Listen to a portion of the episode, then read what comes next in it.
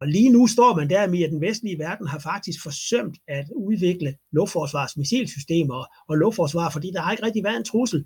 Og det er jo sådan en interessant aspekt i en ny mere verden, hvor der er måske større sandsynlighed for symmetriske konflikter.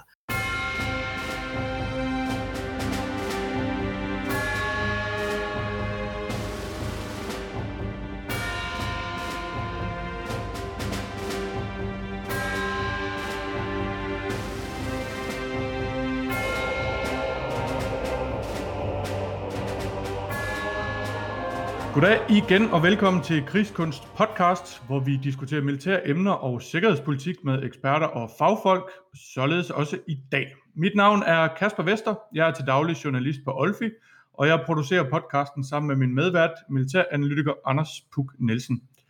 I dag har vi besøg af en mand med samme metier, nemlig øh, Hans Peter Mikkelsen, til en samtale om et våbensystem, som revolutionerede krigsførelsen i det 20. århundrede. Men før vi når så langt, så skal jeg vanen tro lige huske at nævne, at alle medvirkende alene giver udtryk for deres egne meninger, og ikke taler på vegne af nogle organisationer, som de måtte have en forbindelse til. Og med det ud af verden, så kan du få lov at afsløre, hvad det er for et våbensystem, der revolutionerede krigsførelsen i det 20. århundrede, Anders. Ja, tak for det. Øh, det var der måske i virkeligheden flere, der gjorde, men det vi skal tale om i dag, det er missiler. Uh, missilet det er en af, af den slags opfindelser, hvor det er svært at overvurdere, hvor meget betydning det har haft. De første missiler blev udviklet af Nazi-Tyskland under 2. verdenskrig, øh, og i efterkrigstiden så blev de så dominerende et våben, at det faktisk er svært at forestille sig en krig uden dem. Altså den der tanke om at have en selvflyvende bombe, den var så revolutionerende, øh, at det ændrede de taktiske overvejelser for, for krig for evigt. Og derfor så fortjener missilet selvfølgelig også en helt egen episode af Krigskunst podcast. Og til at tale om missilets historie og fremtid, så har vi besøg af Hans Peter Mikkelsen. Hans Peter Mikkelsen er selvstændig forsvarsanalytiker. Han er uddannet officer i flyvevåbnet, og indtil sin pensionering sidste år, så var han militæranalytiker ved Center for Militærstudier på Københavns Universitet. Og så skal det så også med, at Hans Peter Mikkelsen har en, øh, en chance som rundviser på Koldkrigsmuseum Stævnsfortet, så øh, og der har de jo mange af de her missiler udstillet, som, øh, som Danmark har haft gennem tiden, så det er faktisk Hans Peters øh, sådan daglige arbejde at vise nogle af de missiler frem, vi har haft.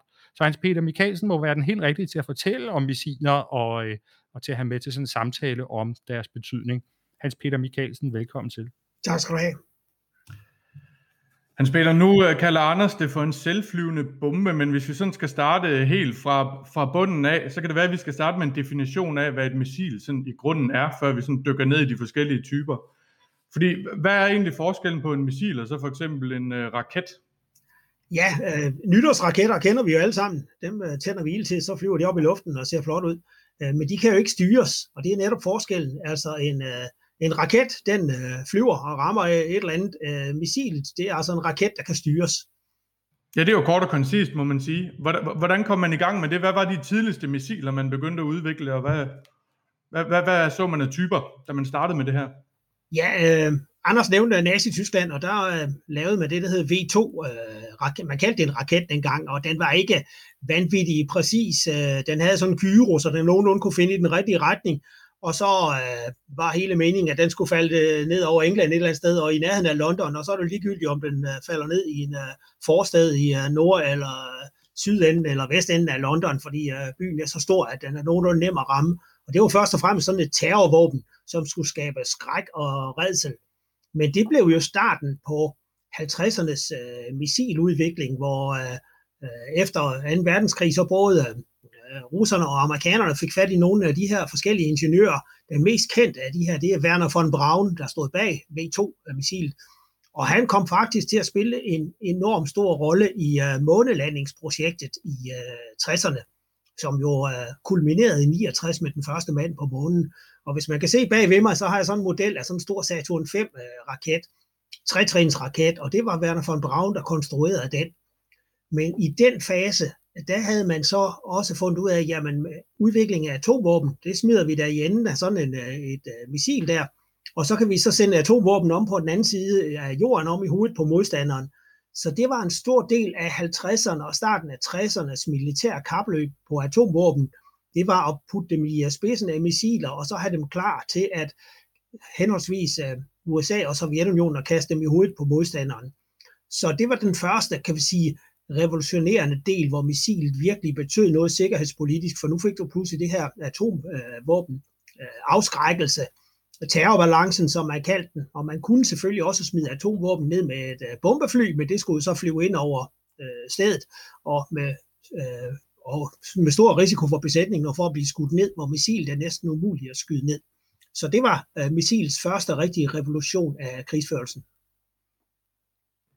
Så i virkeligheden, de første missiler, det var, øh, det, det var sådan en slags terrorvåben, kan man sige her, altså først under 2. verdenskrig, øh, hvor de, de så skulle flyve til London og, og starte ildebranden, kan man sige, og så efter, øh, efter 2. verdenskrig, efter krigstiden, så er det sådan mere øh, atomvåben og den der masseødelæggelse der, men, men ret hurtigt, så begyndte man vel også at bruge missiler til, øh, til andre formål, altså sådan noget, jeg tænker her sådan noget defensive formål, Um, hvornår begyndte man at ligesom inddrage missiler i, i luftforsvar for eksempel i dag? Der, der er det jo sådan en fuldstændig integreret del af et luftforsvar at have missiler.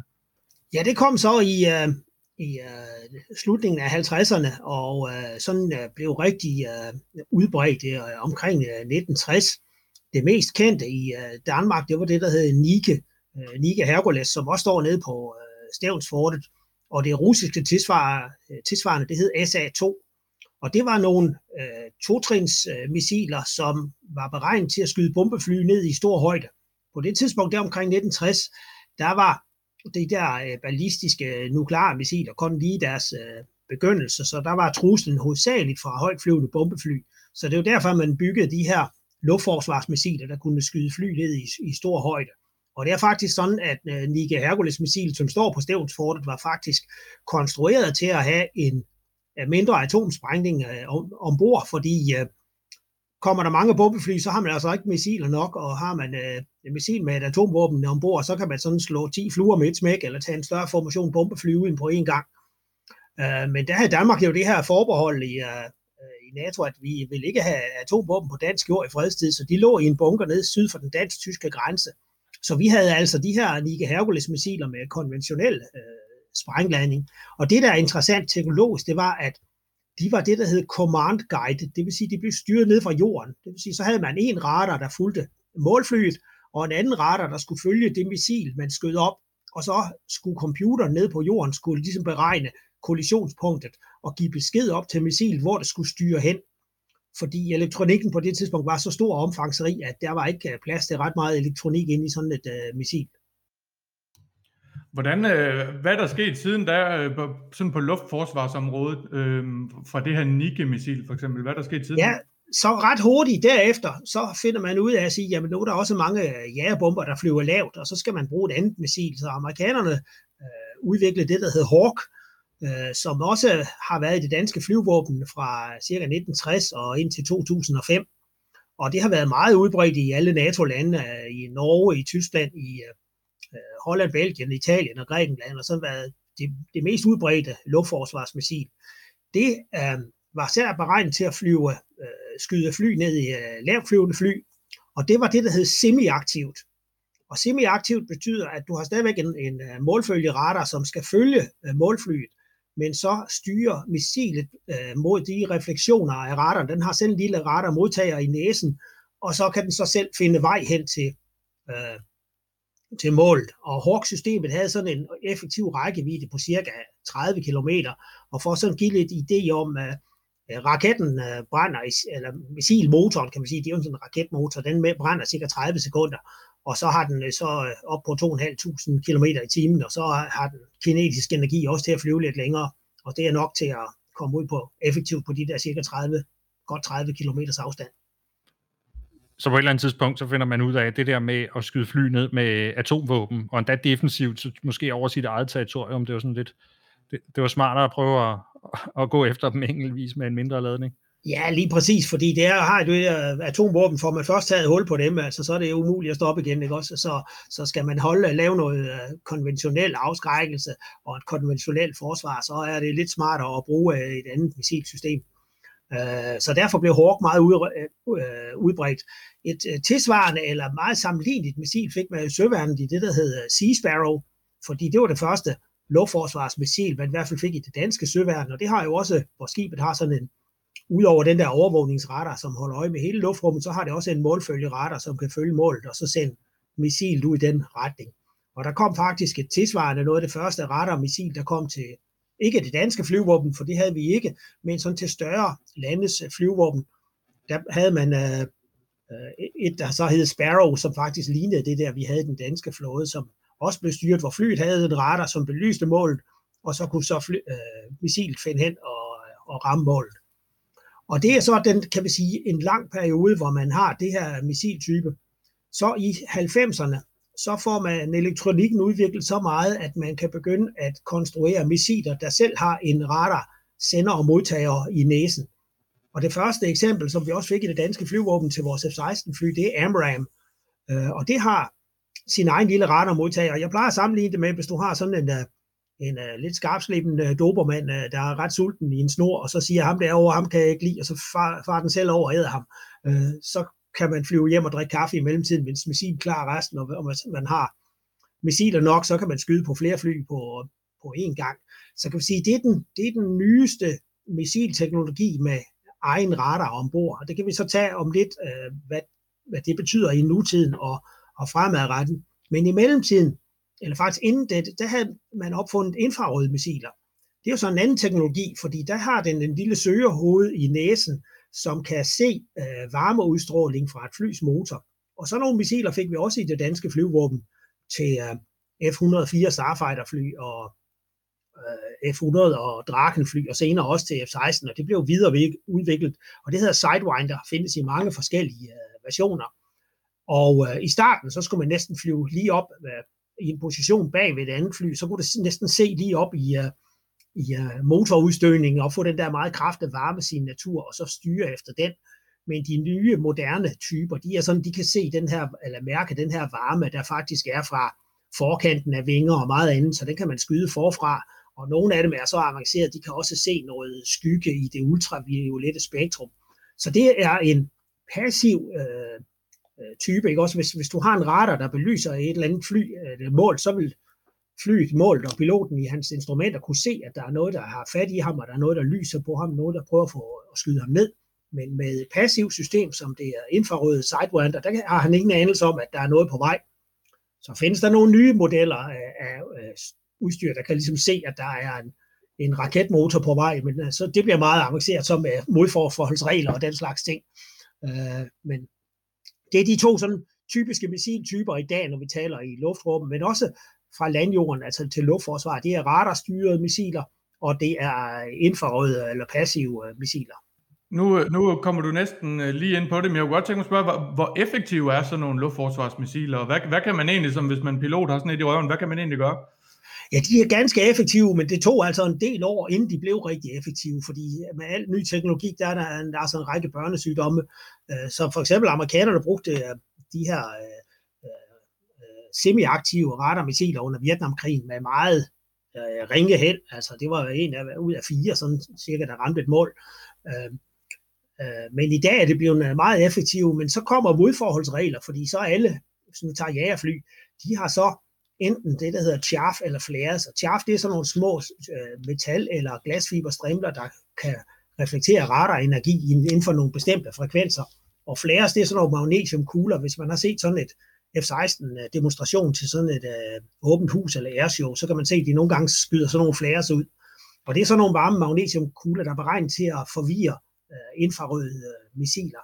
Så efterhånden som missilerne er blevet øh, avanceret, så har flyene også fået modforholdsregler, der er ret avancerede. Og det mest avancerede er, at du smider noget chaff ud til noget radar, og så kan du samtidig belyse det med sådan en jammer, så du kan skabe nogle signaler, som helt forvirrer sådan et radar-missil. Så det er igen sådan den typiske krigsførelse om, at der er den der teknologiske kamp om at øh, udvikle bedre missiler, bedre våben, og så samtidig udvikle modforholdsregler imod disse våben. Hvornår øh, er de her missiler blevet brugt i kamp? Altså et eller andet sted, så man kan sige, de der første missiler, vi snakkede om, de der øh, øh død og ødelæggelse øh, øh, atommissiler, de, de er jo så ikke blevet brugt, men altså luftforsvarsmissiler, hvornår ser vi dem blive brugt første gang? Ja, luftforsvarsmissiler bliver øh, brugt øh, allerede fra øh, Vietnamkrigen, men der var et par interessante episoder tidligere. Man, nogen har måske hørt om øh, Gary Powers, en pilot på et U-2 spionfly fra USA, som blev skudt ned over Sovjetunionen omkring 1960 eller 61, det var i hvert fald før Kuba-krisen. Og han blev skudt ned af sådan et SA-2-missilsystem, øh, det der store, som minder meget om det her Nike Hercules, vi har på Stævnsfortet, øh, hvor de havde, de, amerikanerne troede, at han fløj så højt, at han ikke kunne skydes ned, men det kunne han så alligevel. Så det er den første, kan vi sige, rigtige krigsanvendelse, er også af, af stor sikkerhedspolitisk betydning. Så kommer Vietnamkrigen med de første øh, luft-til-luft øh, missilsystemer øh, i kampen mellem amerikanske og øh, nordvietnamesiske øh, fly. Så kommer vi hen til øh, israelske konflikter, altså seksdageskrigen og Yom Kippur-krigen. Der begynder man at bruge luftforsvarsmissilsystemer. Øh, Ægypterne havde ikke rigtigt, de havde også nogle SA-2, men der kunne amerikanerne altså flyve nedunder, og så de undgik radardækning. Øh, så kan man sige, i luftkamp, øh, øh, der går der altså nogle år, inden det sådan virkelig begynder at, at få den, den, øh, den store øh, betydning. Men der er et andet øh, sted, for vi, nu har vi ikke talt om missiler øh, i flåden, eller vi har talt lidt om luftforsvarsmissiler, men der kommer jo noget nyt, og det er altså sømålsmissiler, fordi øh, tilbage i 2. verdenskrig og, og senere, øh, der havde man jo øh, slagskibe med kæmpe store kanoner, og vi har også et par kanoner fra et øh, gammelt tysk slagskib stående nede på Stævnsfortet. Men det næste udvikling, som rigtig revolutionerede søkrigsførelsen, altså ud over hang, brug af hangarskibe, det var så sømålsmissilet. Og det fik en afgørende betydning i Falklandskrigen, som jo var i 1982. Og øh, det er jo 39 år siden, eller faktisk 40 år her næste forår fordi der fik øh, britterne sænket flere fregatter af øh, fransk udviklede Exocet-missiler, øh, som øh, Argentina, Argentina havde fået og skød af fra fly. Så der skete der pludselig noget på søkrigsførelsen, hvor de her sømålsmissiler fik en stor betydning. Samtidig med de her øh, Exocet-missiler, der fik vi jo Danmark øh, Harpoon-missilet. De fleste har hørt om det her med øh, harpunmissil, Harpoon-missil, der tog i sommerhus ved en fejl i var det 1981 ved en fejlafskydning. Men ellers var det harpunmissil jo et helt afgørende våben i uh, det danske invasionsforsvar, i, især, især i 80'erne, da man har fået de her uh, missiler i større antal, altså på alle uh, torpedobåde og korvetter, og uh, også af fregatterne af Peter Skram-klassen havde man uh, de her sømålsmissiler, som kunne være, ville have været særdeles effektive, hvis der nu var kommet sådan en invasionsflåde fra Varsava-pakten.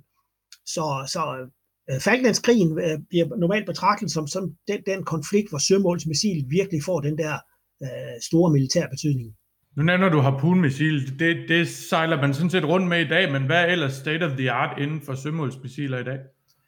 Ja, så er der jo kommet... Øh, øh, så er der rigtig mange, og, og, og kan vi sige, det der nu sker nu, at hvor, hvor harpun var specifikt til sømål, så sensorerne bliver mere avancerede, så man kan faktisk efterhånden bruge et, et, øh, sådan et missil både til sø og til landmål, så sin, øh, missilerne bliver mere sådan øh, bredt anvendelige, kan man sige. Øh, så der er kommende, øh, hvis vi nu kigger på, på, på missil, øh, øh, hvad er der, så? Er der øh, luftforsvarsmissiler, der er det amerikanske, det der hedder øh, Standard Missile, øh, og man kan sige, det er jo sådan en standard missil, ja, de hedder så i forskellige udgaver, SM2, SM3, SM6, øh, så har de en række, øh, så er de jo krydsermissiler, som har været brugt øh, indtil flere gange øh, i øh, den første og den anden golfkrig, typisk til at øh, slå øh, kommandocenter og stor øh, vigtig infrastruktur og andre ting ud. Og det er jo faktisk sådan et, man kan sige, krydsermissil er et stort missil, som øh, har sin egen, øh, kan selv finde vej og øh, flyve hen over terrænet, øh, og, øh, og så en, en pæn stor sprængladning øh, ombord. Øh, og der, der er kommet øh, forskellige typer af land attack øh, missiler efterhånden, som typisk amerikanerne har i, i, i forskellige antal øh, i, øh, i deres øh, større krigsskibe.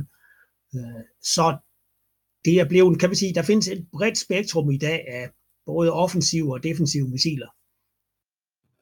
Jeg fik lige øh, slået det op, og øh, Hovsa-missilet var øh, også i 82, det var den 6. september 1982, så man kan sige, at 1982, det er sådan det helt store år for, øh, for sømålsmissiler. Det er både først Falklandskrigen, og så bagefter Sjællands Øje.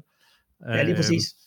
Øh, ja. Øh, hvad, hvad, med, hvad med sådan noget, øh, hvis vi nu går over og kigger luft-luftmissiler? Altså, øh, du nævnte de her Sidewinder-missiler, Øh, men men, men øh, øh, hvad, hvad har vi mere der? Og grund til at spørge det, fordi jeg forestiller mig, at der også igennem 80'erne der, hvor F-16 var ny i Danmark og sådan noget, er, øh, øh, er sket noget udvikling på våbenfronten, fordi tit så har de der ting der med at følges ad, at øh, når man får et nyt fly, så skal man også have noget nyt våben, der passer til. Ja, og der var det faktisk, øh, kan vi sige, man havde de tidlige generationer uh, øh, Sidewinder, som jeg uh, talte om lidt tidligere, som var næsten skruet op bag ved det modstanders fly, uh, faktisk i en position, så det rigtig kunne uh, se uh, varmen fra udstødningen. Men de nyeste missiler, vi fik i uh, flyvåben i løbet af 80'erne, det var, de hed AIM-9 Lima, altså Lima-udgaven, eller L-udgaven af Sidewinder. Og der er den interessante historie, at dem vi faktisk havde, skulle have købt først, havde aftalt at købe, de blev leveret til øh, britterne til brug til deres uh, Sea Harrier uh, fly, som de anvendte i, i Falklandskrigen.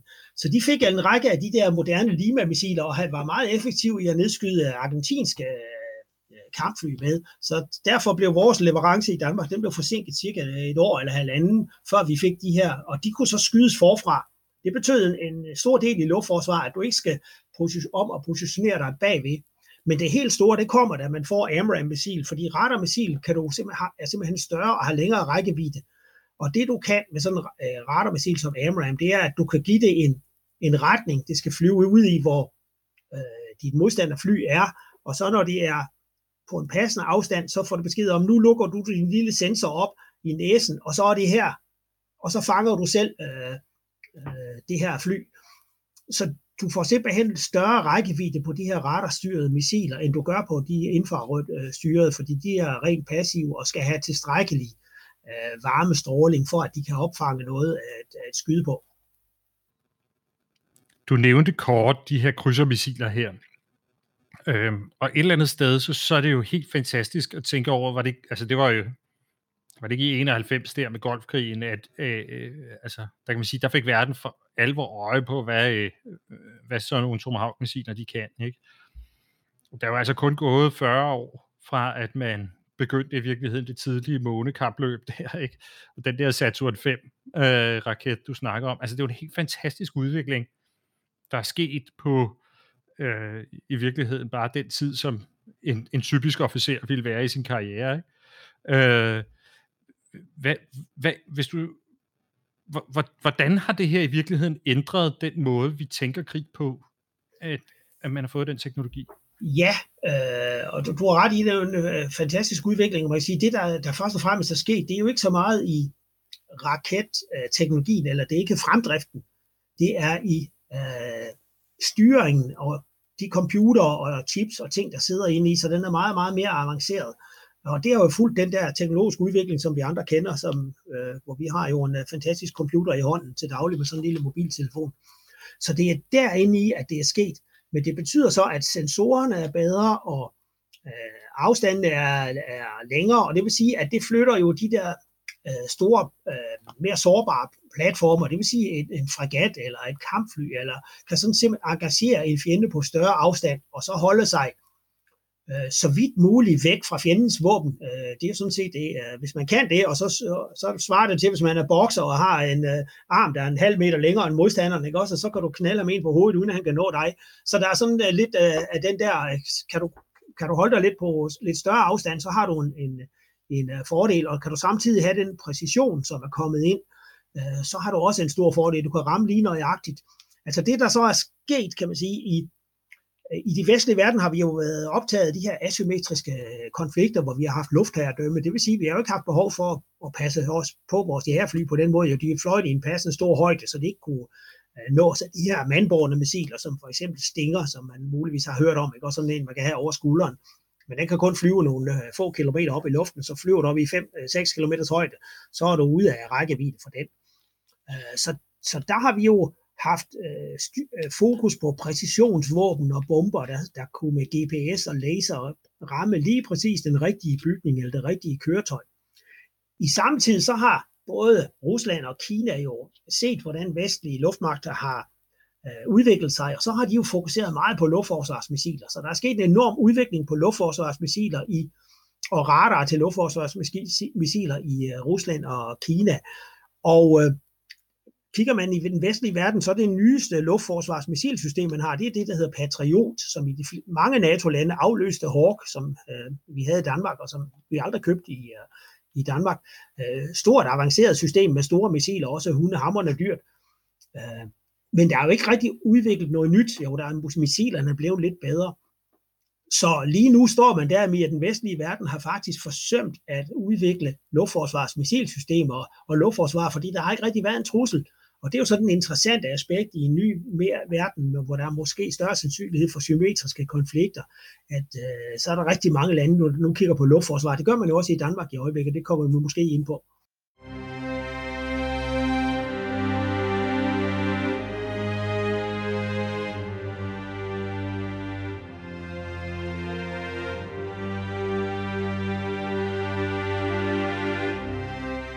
Øh, nu har vi jo købt nogle, øh, nogle standardmissiler, dem nævnte du før, Hans Peter, til, til øh, uh, Søværens fregatter. Det er, den, øh, det er det missil, der hedder SM2. Hvad er det, det er for et missil, og hvad er det, øh, Søværn kan, kan, kan bruge de missiler til? Ja, det er først og fremmest det, man kalder et område luftforsvarsmissil, og, og, og de to, tre fregatter i Vindfald-klassen var, er jo luftforsvarsfregatter, og det var sådan set planen fra starten, at de skulle uh, udrustes hertil, men vi er nu sådan uh, vel 15 år efter, eller, 10, eller mere end 10 år efter i driftsættelsen, og så begyndte at sige, så skal vi have nogle missiler til de her tomme missilbrønde, som den uh, kan vi få i uh, amerikanske øh, Øh, ambassadør Kara Sands også brokkede sig lidt over på et tidspunkt at sige, det er fint fregatter, men der var ikke noget i missilbrøndene. Og det var der selvfølgelig, der var øh, det, jeg talte om tidligere, der var et antal af de her Sea Sparrow, som mest er til punktluftforsvar, altså for, forsvar af fregatten selv, og måske et, øh, et andet skib, som de der umiddelbare nærhed. Men du får jo med SM-2-missil en væsentlig større rækkevidde. Det er jo sådan, øh, hvis jeg husker ret, over 100 kilometer. Øh, og det kræver selvfølgelig, at du kan se noget, altså, og det kan du jo med, med, øh, med, med en god radar, som fregatterne har, men øh, under radarhorisonten ser du ikke noget, og under havets øh, horisont ser du heller ikke noget, så der skal du jo have øh, noget, der kan øh, målfølge, og der kommer problemet med, øh, med SM2-missil, for det, det er også øh, grundlæggende jo styret fra øh, målfølgeradaren på, øh, øh, på fregatten. Og så skal man altså skal man have de missiler, der kan selv, og, og du selv, kan selv, ligesom den der øh, dobermand, jeg siger, nu slipper du snoren, og så skal du nok selv finde øh, mål. Så skal man op i øh, SM6, som faktisk har søgehovedet øh, øh, fra samme, nogenlunde samme søgehoved, som det, man bruger i AMRAM-missil, øh, de øh, flyvevåben, men simpelthen bare en væsentligt længere, større missil, og derfor kan flyve væsentligt længere. Men så kan du jo også sende det ud på den anden side af horisonten, hvis du ved, der ligger et, øh, et, et et mål lige præcis derude, og så sender du missil ud, og så finder det målet, og så tager den den selv. Sådan rent uh, intuitivt, så, så tænker jeg, at et, et missil, der kan mere, det må jo også være dyrere. Er det derfor, man er gået, at man har valgt, at det skulle være SM2 i Danmark? Eller? Ja, ja, og så uh, hænger det sammen med de, uh, den målfølge radar, man har, uh, APAR hedder den, og så uh, uh, fordi de styresignaler, missilet skal have, skal jo ligge på det rigtige frekvensbånd, og det hænger sammen. Og uh, SM6-missil bruger et, uh, skal have et styresignal i et andet frekvensbånd, så det kræver også en ombygning af, af, af noget af systemerne på en fregat, og der ligger jo faktisk i øh, den øh, indeværende forsvarsaftale en analyse, man skulle kigge på, hvordan, øh, hvad skal der så til for, at man kan lave sådan en, og eventuelt også anskaffe SM6-missiler. Med den analyse, jeg håber, den er gået i gang, men jeg, jeg ved ikke rigtig, hvor langt man er nået med den endnu. Men hvis jeg må, må supplere det, så kan man sige, typisk så vil man jo også fylde sådan en missilbrønd op med en kombination af forskellige missiler, fordi uh, det er ret dyrt uh, kun at fylde den op med SM6-missiler. Uh, øh, fordi til nogle opgaver, der vil SM2-missiler være nok. Så uh, hvad kan man sige, Danmark har ikke købt så mange SM2-missiler. Uh, jeg tror, det er det er sådan øh, øh nogen af 40 øh, et eller andet sted. Det kan man læse på den, øh, på det, på den, den amerikanske stats hjemmeside, hvor mange de har givet tilladelse til, at Danmark kan køre det, øh, det, det, det omkring. Og den positive læsning af det er jo, at vi har efterladt plads i missilbrøndene til øh, uh, SM-6-missilerne. Uh, det, det kan man håbe, det er det, der er, der er planen med det i hvert fald. Men altså det vil man typisk gøre, det gør amerikanerne også selv jo, det her med at, at have forskellige typer, fordi det er simpelthen for dyrt at skyde alting ned med SM-6-missiler. Ja, det er klart, og har du et mål, der er tilstrækkeligt inden for rækkevidde eller andet, så, kan man, så vil jeg da sende et, øh, et, et Sea Sparrow, det er det billigste afsted, ikke også? Så det gælder om at, at bruge sin våben og omtanke, og det er jo også noget af det, man, man, øh, skal, når man arbejder med luftforsvar. Ja, hvad har jeg af mest hensigtsmæssige våben i forhold til truslen, og hvor, hvordan er truslen, og, og hvordan får jeg den effektivt, men også billigst muligt nedkæmpet, så man ikke bruger alle de dyre missiler på, og så har, øh, ikke har nogen, hvis der kommer nogle andre trusler.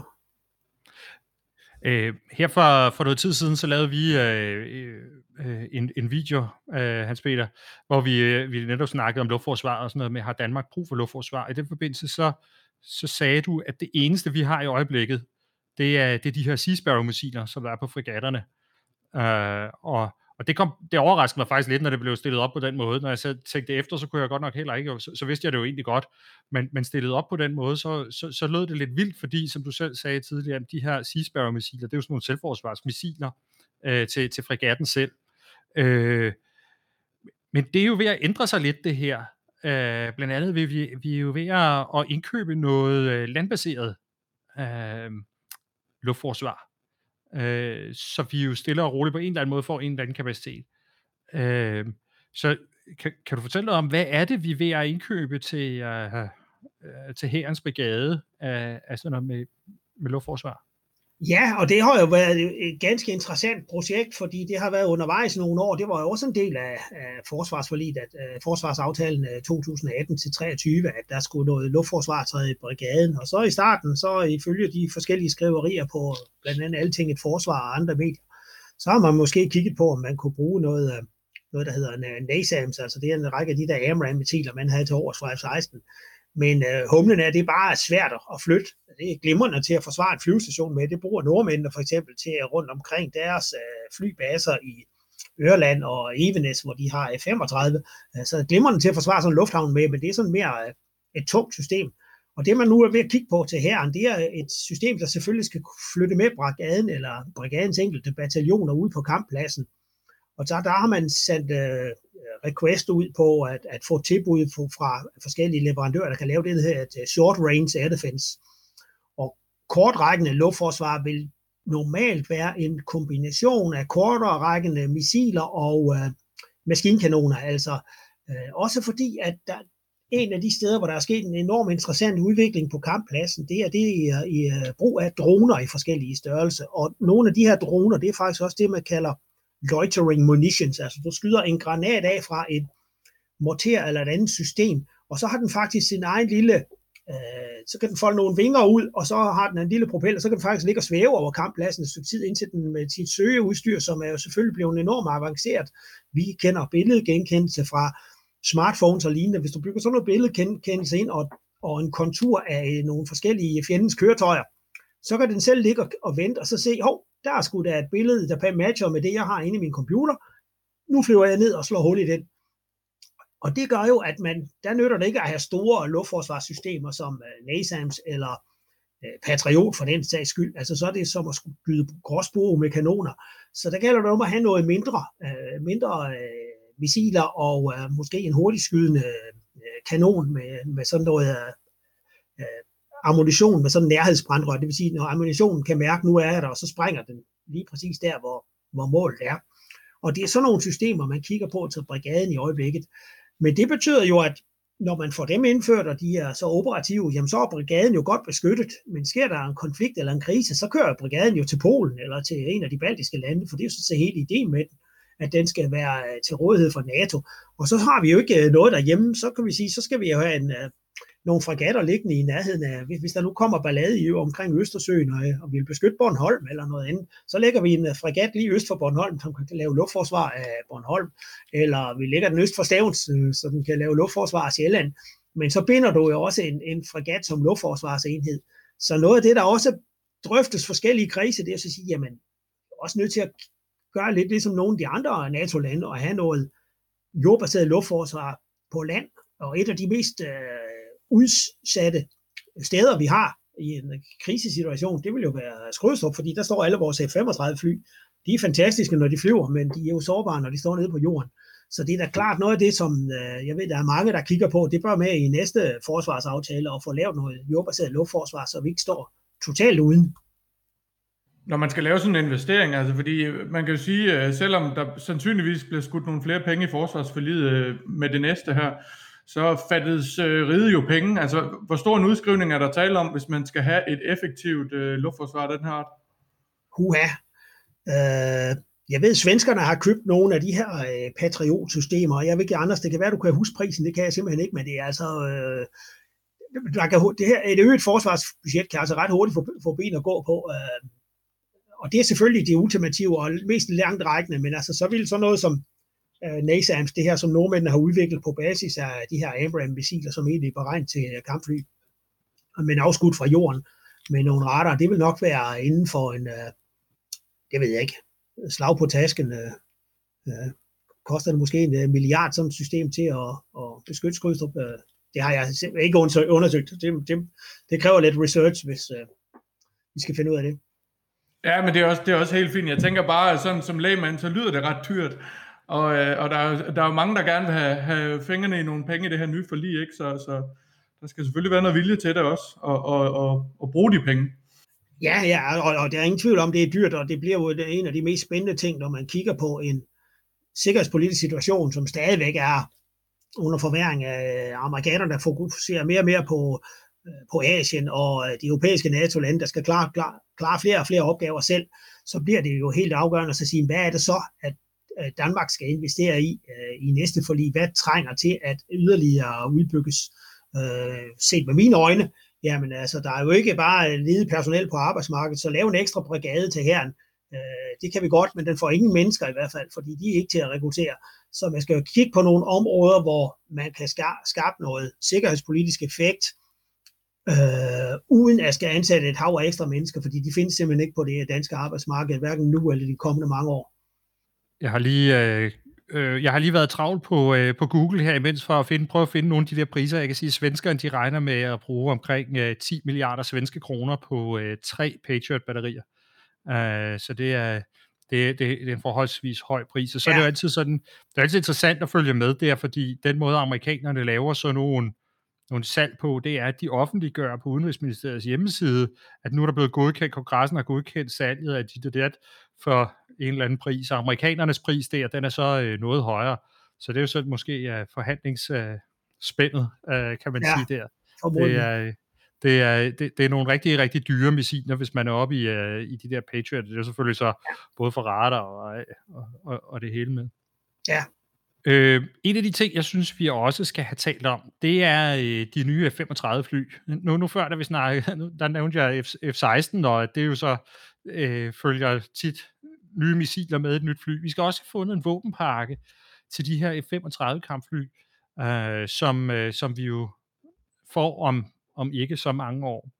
Øh, hvad er det for nogle øh, missiler, som ligesom er i spil der, de mest interessante, der hvor vi skal træffe nogle, nogle valg, når vi vælger? Ja, der har jo ikke sådan officielt været drøftet missiler til F-35 endnu, men det tror jeg også bliver en af de der spændende ting. Altså heldigvis, så kan vi sige, at mange af de der præcisionsvåben, vi har anvendt på F-16, og vi har brugt i forskellige konflikter, alt fra Libyen til øh, kampen mod islamisk stat i uh, Syrien og Irak for nogle år siden. Uh, det vil sige, at de her GPS og, uh, GPS og laserstyrede bomber, de passer også ind i F-35. Men det er jo fritfaldbomber, hvor de kan sige, de mest avancerede af dem har faktisk sådan nogle, øh, nogle af de mindre typer har sådan nogle faktisk små finder, som de slår ud, så kaster du den fra en stor højde. Så kan den faktisk svæve et godt stykke ind på vej mod målet. Øh, men det man jo øh, i en, øh, i en, anden eventuel konfliktsituation, og også kan man sige, øh, for afskrækkelse øh, skal have, det er jo noget, øh, der kan gøre, at et 35 fly kan aflevere sin våben på større afstand. Og så kommer du til kort med fritfaldsbomber, for der er altså grænser for i, i fysikken, hvor, hvor lang tid sådan en kan svæve. Derfor har amerikanerne jo også udviklet en række missiltyper, øh, som også kan øh, er certificeret til F-35, og der er øh, et, der hedder JASM, sådan et uh, attack, Joint Attack Standoff øh, Missile. øh, og så er der en interessant en også, det er øh, det norske, øh, øh, det hedder bare øh, Joint Strike Missile, øh, som, som nordmænd har fået udviklet til F-35, og det findes nemlig i både sådan en luft øh, afleveret øh, version til F-35, og det findes faktisk også til, man kan skyde det fra skibe. Og så har britterne noget, øhm, som hedder Spear, som er lidt mindre missiler, men også, så der er kan man sige, udviklet en række missiltyper, som passer ind i øh, F-35-flyene, som er uh, flyet kan håndtere i dens computer. Så det bliver lidt afhængigt af, hvad det er, man gerne vil rent sikkerhedspolitisk, og hvad der er for nogle våben. Så er det min opfattelse, så er det noget af det, man skal kigge på øh, til næste forlig også. Simpelthen have nogle våbensystemer, som gør 35 i stand til at aflevere missiler på større afstand, præcisionsvåben, øh, så man ikke kommer ind, øh, skal alt for tæt, selvom det er det er jo ikke øh, usynligt for radar, og det har lav radarsynlighed, så er der fysikkens lov også en eller anden grænse. Den lave radarsynlighed er først og fremmest over for øh, missiler, luftforsvarsmissiler i de der omkring eksporten, som det hedder, det er, man deler radarfrekvensområdet op i, i bånd, det vil sige nogle meget kortbølgede radarer, og det er fordi, når du har et missil, og skal have en radar inde i et missil, ligesom jeg talte om AMRAM, så er elektronikken og radarantennen ikke særlig stor, så skal du altså bruge nogle kortbølgede, højfrekvente øh, radarsignaler.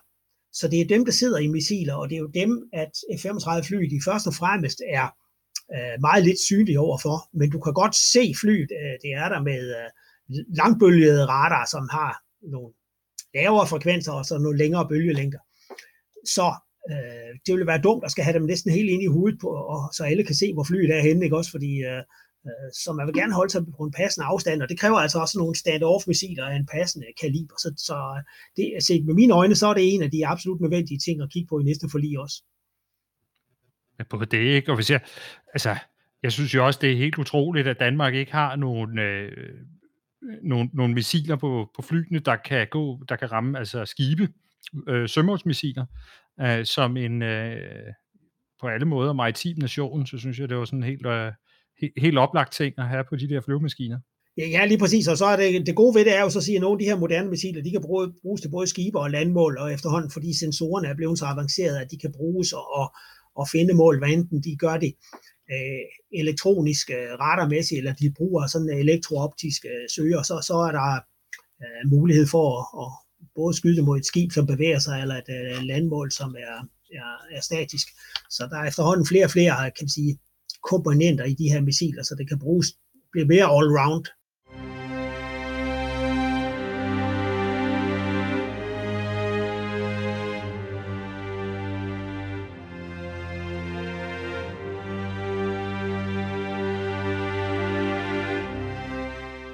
Hvis vi, hvis vi her mod slutningen sådan skal se lidt fremad, nu har vi snakket meget om, hvad der er sket op til i dag, og hvordan øh, billedet det ser ud lige nu, både øh, i luften og til søs og, og på land. Hvordan ser du sådan uh, udviklingen inden for missilområdet de kommende år? Altså hvad er det for udviklinger, man skal lægge mærke til? Hvad er det for tendenser, man kommer til at se? Og hvad for noget teknologi kommer til at dominere?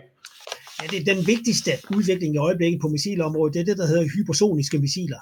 Vi kender begrebet supersonisk, altså noget over lydens hastighed. Hypersonisk, så flyver du måske fem gange lydens hastighed, og det er jo altså ret hurtigt.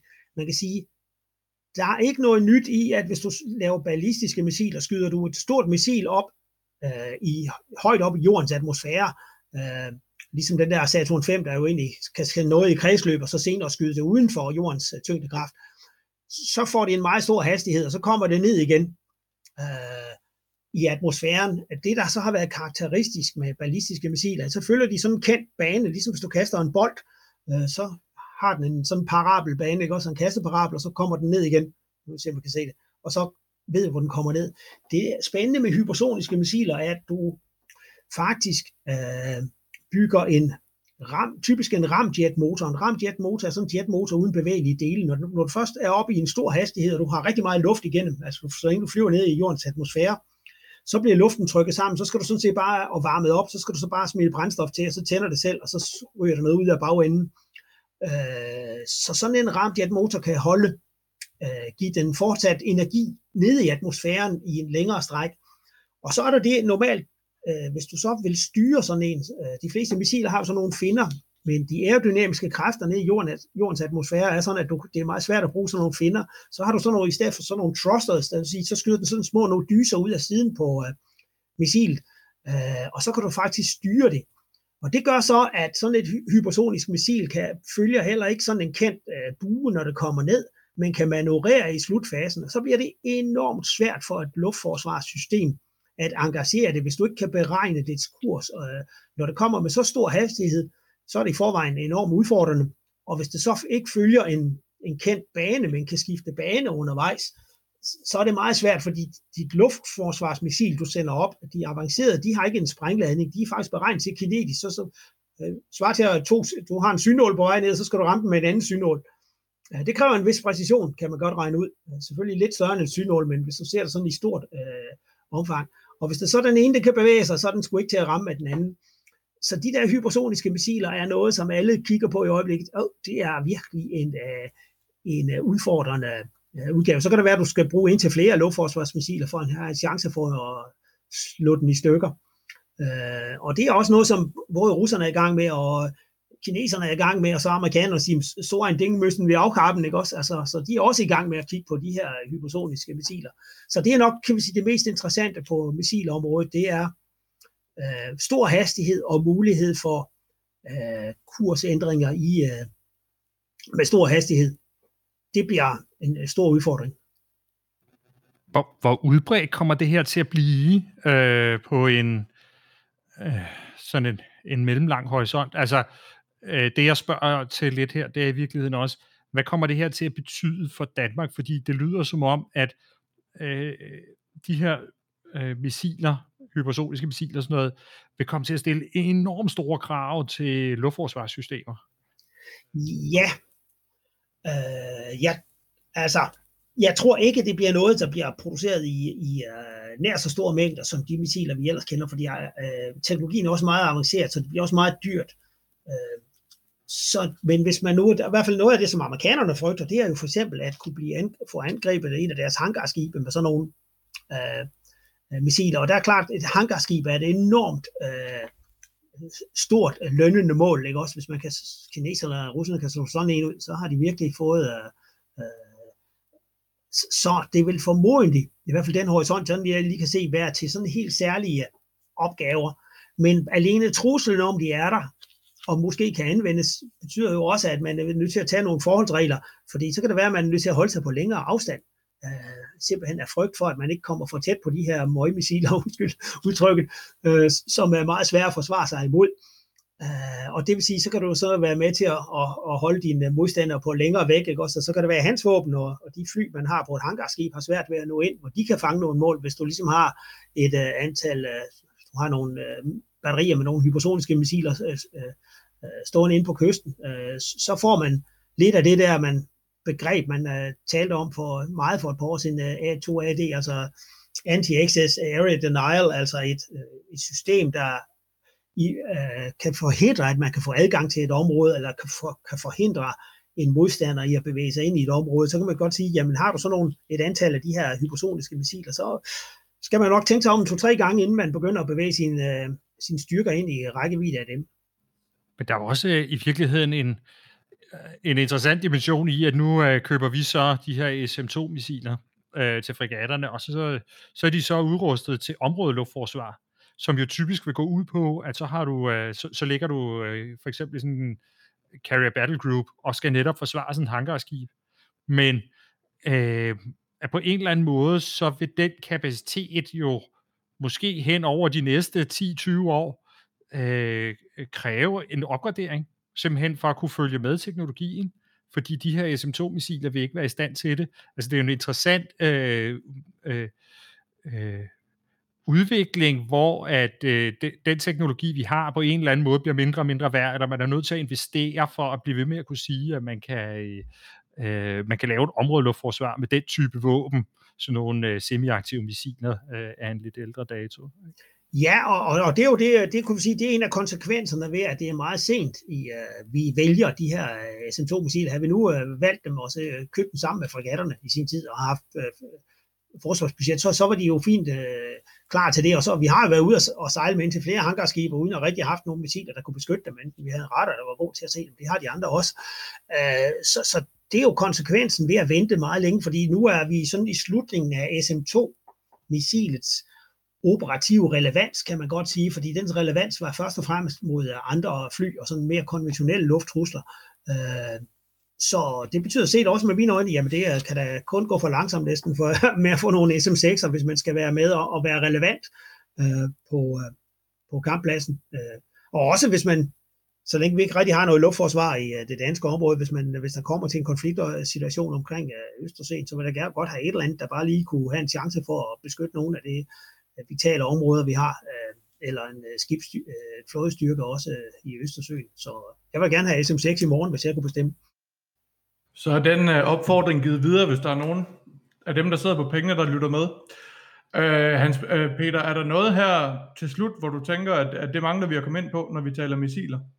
Ja, altså, uh, missiludviklingen var jo en, en stor del af den kolde krig, og vil man have et overblik over uh, forskellige missiler, og, og have det der grundlag for, hvad var der egentlig, der skete, og hvordan har det udviklet sig igennem tiden, så synes jeg jo, Stævns Forte der er glimrende at tage ned og, og besøge det, og så se uh, de forskellige missiltyper, vi har uh, anvendt i, uh, i luftforsvaret, altså Nike Hercules og Hawk, men altså på en rundvisning taler vi også normalt lidt om, om nogle af de andre missiler, og blandt andet om harpunmissiler, og fordi det var jo grundlæggende dem, der gjorde, at de gamle kanoner på Stævnsfortet mistede deres militære relevans. Øh, det var fordi, man fik harpunmissilerne. Så øh, missilerne var, en, var en, en central del af den kolde krig. Det får man en glimrende overblik over ved at tage en tur forbi øh, Koldkrigsmuseet på Stævnsfortet. Nu kommer det her afsnit ud. Vi sidder og optager i slutningen af september. Hvornår kan man besøge jer? Det hele året? Ja, for grupper har vi øh, besøg, eller åbent hele året, men ellers slutter vi normalt i uh, lige efter uh, efterårsferien. Så efterårsferien er et glimrende tidspunkt, fordi der har vi uh, temmelig mange ture, og det er jo fint at komme lidt ud og få lidt frisk luft og ud på det smukke stævn, så lige se, hvad der rører sig ellers. Uh, så jeg kan anbefale en efterårsferietur, og så ellers åbner vi til foråret igen. Det var et fremragende forslag, hvis man ikke ved, hvad man skal bruge sin efterårsferie på. Og dermed så tror jeg så også, at vi er nået til slutningen af den her udsendelse. Hans Peter Mikkelsen, tak fordi du ville være med. Det var så lidt. Og til jer, der lytter med, hvis I ikke allerede abonnerer på Krigskunst podcast, så kan I gøre det ved at gå ind på krigskunst.dk og finde det link, som passer til jeres foretrukne afspiller. Vi udkommer en gang om måneden, og hver gang så er det med en ny samtale om et nyt aktuelt militært emne. På genhør.